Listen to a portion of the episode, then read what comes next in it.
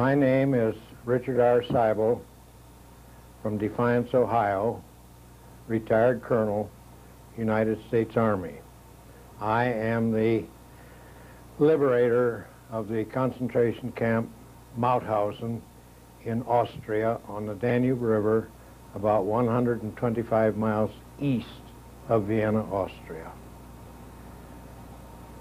The camp was liberated on May the 5th, 1945, and is the last concentration camp liberated uh, from the Germans or the Nazis, whichever you care to refer to them.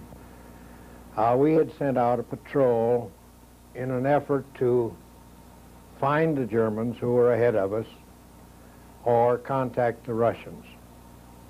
And our patrol discovered the concentration camp Mauthausen and radioed back to the effect that they had found they didn't know what it was, whether it was a jail or a concentration camp or what, but there were a lot of people around, running around, and uh, so they reported via radio. I told them to return to our headquarters, at which time I organized a stronger patrol with some medical people, and we went back. And I made an inspection of Mauthausen. I returned, and it was at that time, upon my return, that I was ordered back to Mauthausen to take command of the camp. What did you see when you went in yourself that first time?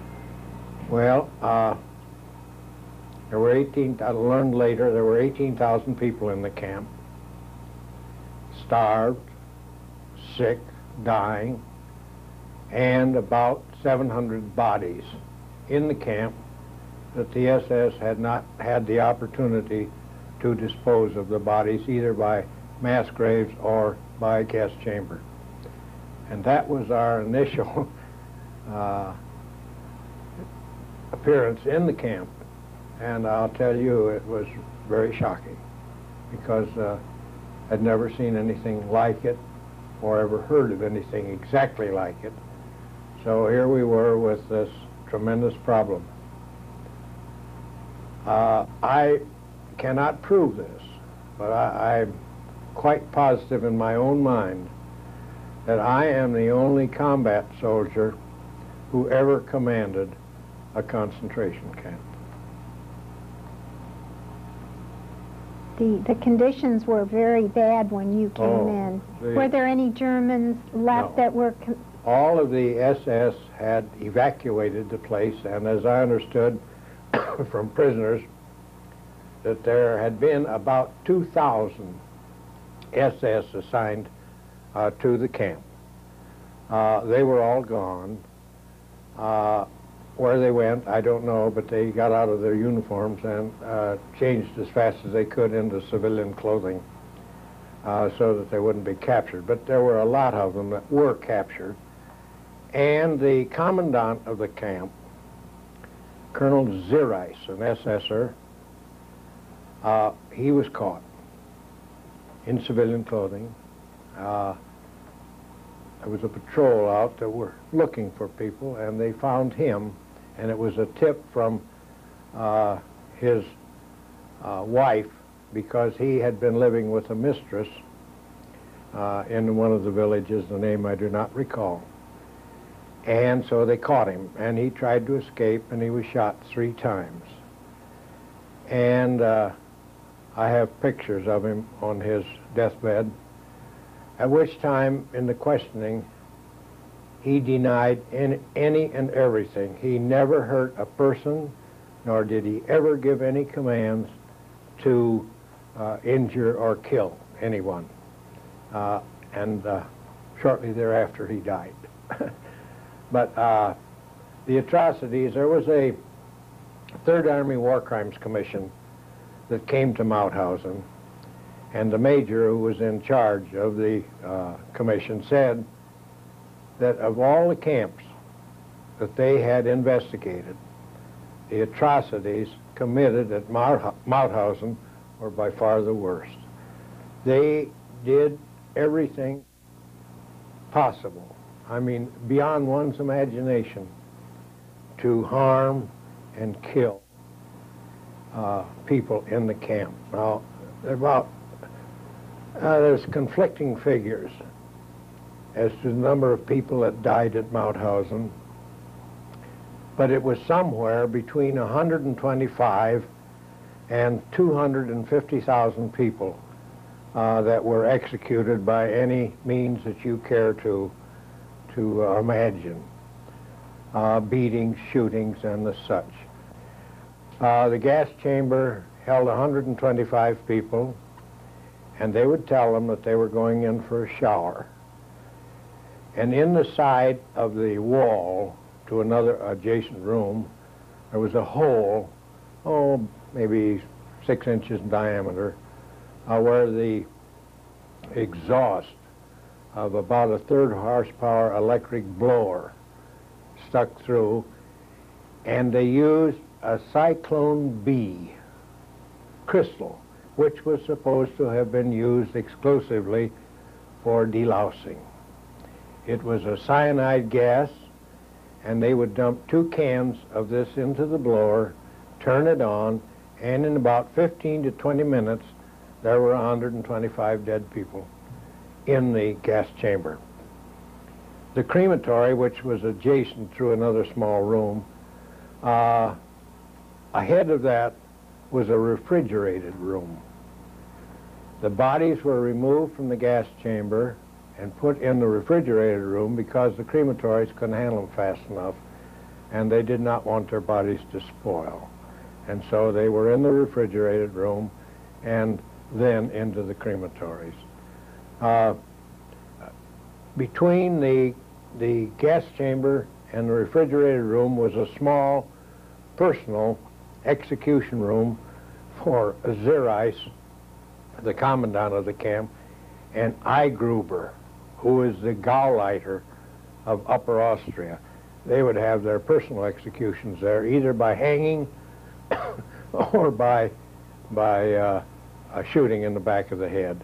And one of the people that was there, a Pole, gave me a ring, an army ring that was removed from a second lieutenant, United States Army, who had been executed in that room. He gave me the ring, but of course there was no way of identifying who that gentleman was. Uh, all in all, Mauthausen, for a person going in, was absolutely bedlam. We had no water. Everything had been disrupted before we got there. No water, no sewage, no food, no power, nothing. And here are 18,000 people uh, being corralled, if you will, by combat troops who had no experience in uh, handling a situation of this kind. Uh, we did the very best we could, and it, the thing that surprised me more than anything else, of all these people that we had, we thought we were the great white fathers who were liberating these people who had been oppressed. Uh, the political strife that existed between nations, I couldn't believe that. There were 21 nations represented in the camp. And uh, as soon as they found out that uh, they were liberated, then they began fighting among themselves. I couldn't believe it, really and truly. Uh, we had a riot either the second or third day. And of course, the probably the most detested person in the camp was what's known as a capo, Mm-hmm. who is uh, an informer, if you will, for a few extra cigarettes or an extra piece of bread or something. And uh, this one day, one morning, uh, one of the soldiers came in and said, "You better come quick out the main compound. There's uh, uh, bad trouble. There's four dead people out in the street with their throats cut." And it was at that time that we took very positive action. We segregated the whole camp by nationality, 18,000 people. We started at about 8 o'clock in the morning and wound up roughly at 10 o'clock at night to where we had the camps segregated by nationalities and also the women all segregated. And from that time on, uh, things calmed down a bit. Were there any children? Oh, yes. Uh, the children were left with the mothers, wherever the mothers, whatever location they went, why, uh, that's where the children went. There were some orphans too, probably. Oh, yes. Uh, the details of that I cannot recall uh, because of the urgency of everything at that time. Uh, so uh, they were well, well cared for. Uh, down below the main camp was a bunch of wooden buildings called the Sanitates Lager. And that is where all of the desperately ill people were taken. Uh, the condition of those barracks was absolutely unbelievable. There is a picture here of some women dead outside of the one building. It's, it's very difficult to describe the conditions that, that really existed in the camp. I mean, you had to be there, and I can understand why people uh, cannot imagine man's inhumanity to man uh, of the things that they did and the conditions that existed. We had nothing when we went into that camp, absolutely nothing. We had only sufficient rations to feed ourselves, combat rations. Uh, we had to start from scratch, and the doctor told me, he said, you cannot feed these people. If you even hit a thousand calories, that's almost too much. And so we started out feeding them with very weak potato soup. They had huge steam vats where they had uh, brewed uh, water, almost water, previously. So we started off with uh, potato soup, and as the days went along, uh, we made a little thicker. And then we found in Linz, Austria, a warehouse of dehydrated vegetables. So we brought all of those in and started mixing that with the potato soup. Uh, a little thicker, and uh, people began to perk up a little bit. We established a bakery. We didn't have the proper ingredients, but we made the bread out of oats.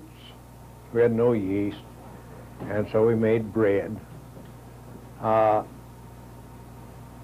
the the food was was pretty fair considering, and uh, then as time progressed, we started butchering horses, and then we would feed them potatoes, dehydrated vegetables, horse meat, and bread.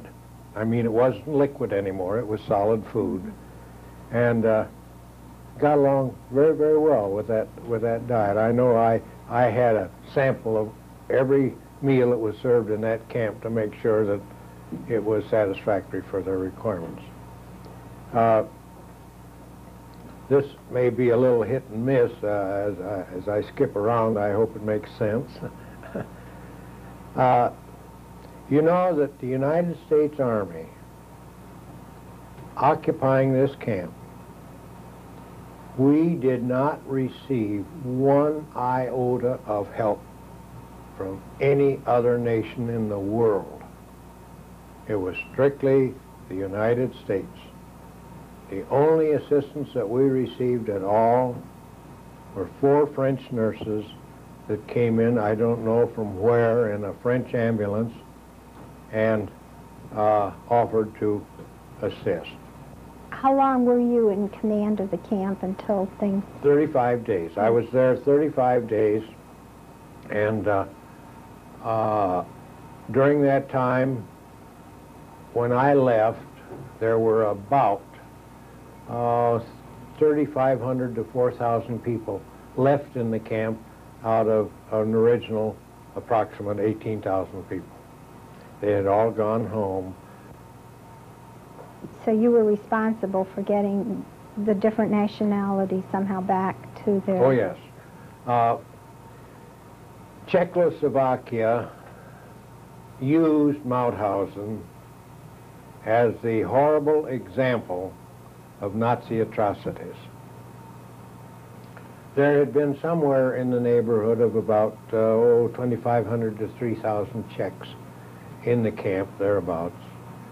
Himmler, uh, who was the number one man, uh, Mauthausen was one of his particular spots that he enjoyed to visit, and they always put on uh, a show of execution and the such uh, in the camp while he was there. But he is one of the uh, people responsible for the concentration camps in, in Europe.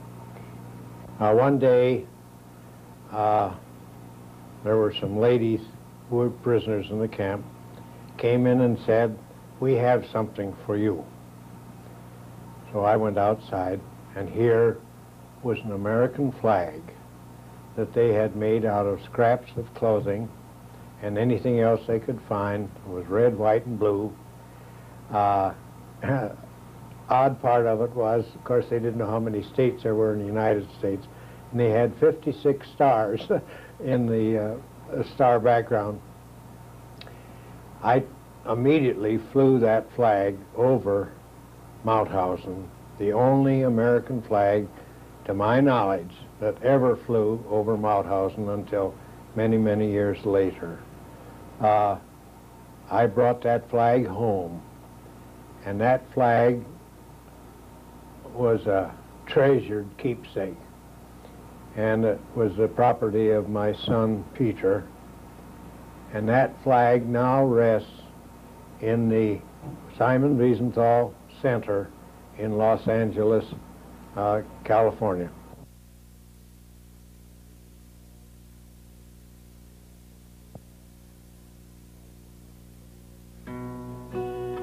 You must not say that you now walk the final way, because the darkened heavens hide the blue of day. The time we've longed for will at last draw near, and our steps as drums will sound that we are here.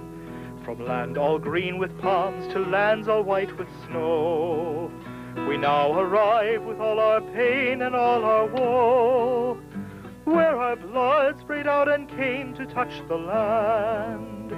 There our courage and our faith will rise and stand.